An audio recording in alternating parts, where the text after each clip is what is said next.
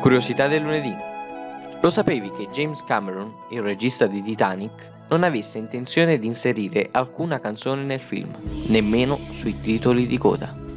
Il compositore James Horner però realizzò segretamente con il paroliere Will Jennings e la cantante Celine Dion il brano My Heart Will Go On, registrandolo in una demo, e dopo averlo presentato a Cameron, questi ne rimase talmente colpito da inserirlo nei titoli di coda.